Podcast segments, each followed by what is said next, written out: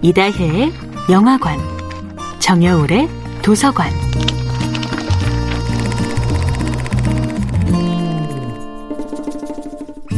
안녕하세요. 여러분과 아름답고 풍요로운 책 이야기를 나누고 있는 작가 정여울입니다. 이번 주에 함께 할 책은 게으르그 페퍼의 쏟아진 옷장을 정리하며입니다. 옷장 속에 차곡차곡 쌓인 옷들을 하나하나 꺼내 빨래를 하고 햇볕에 탈탈 털어 말리듯이 우리 상처도 하나하나 꺼내 굳이 곱씹어야 하고 되새겨야 하고 한 번 더 실컷 울어서라도 해방을 시켜야 합니다. 물론 옷장 정리보다 마음 정리가 훨씬 어렵지요. 하지만 정리가 끝나고 나면 스스로에게 정말 잘했다고 말할 수 있습니다.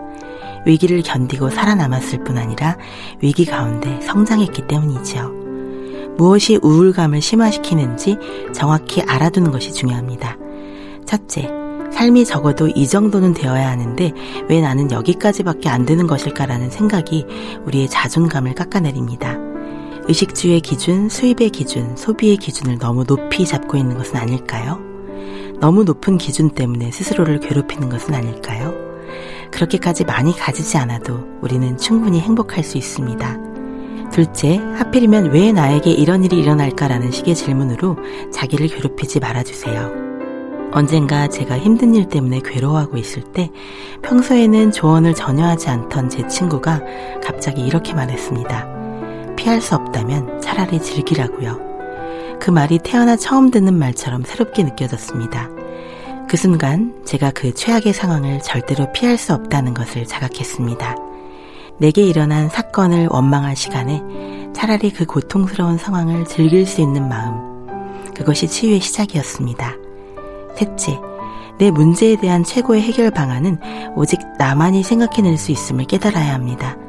우울감이 심각한 우울증으로 발전되지 않기 위해서는 내 삶을 내가 움직인다는 기본적인 자기 신뢰를 되찾아야 합니다.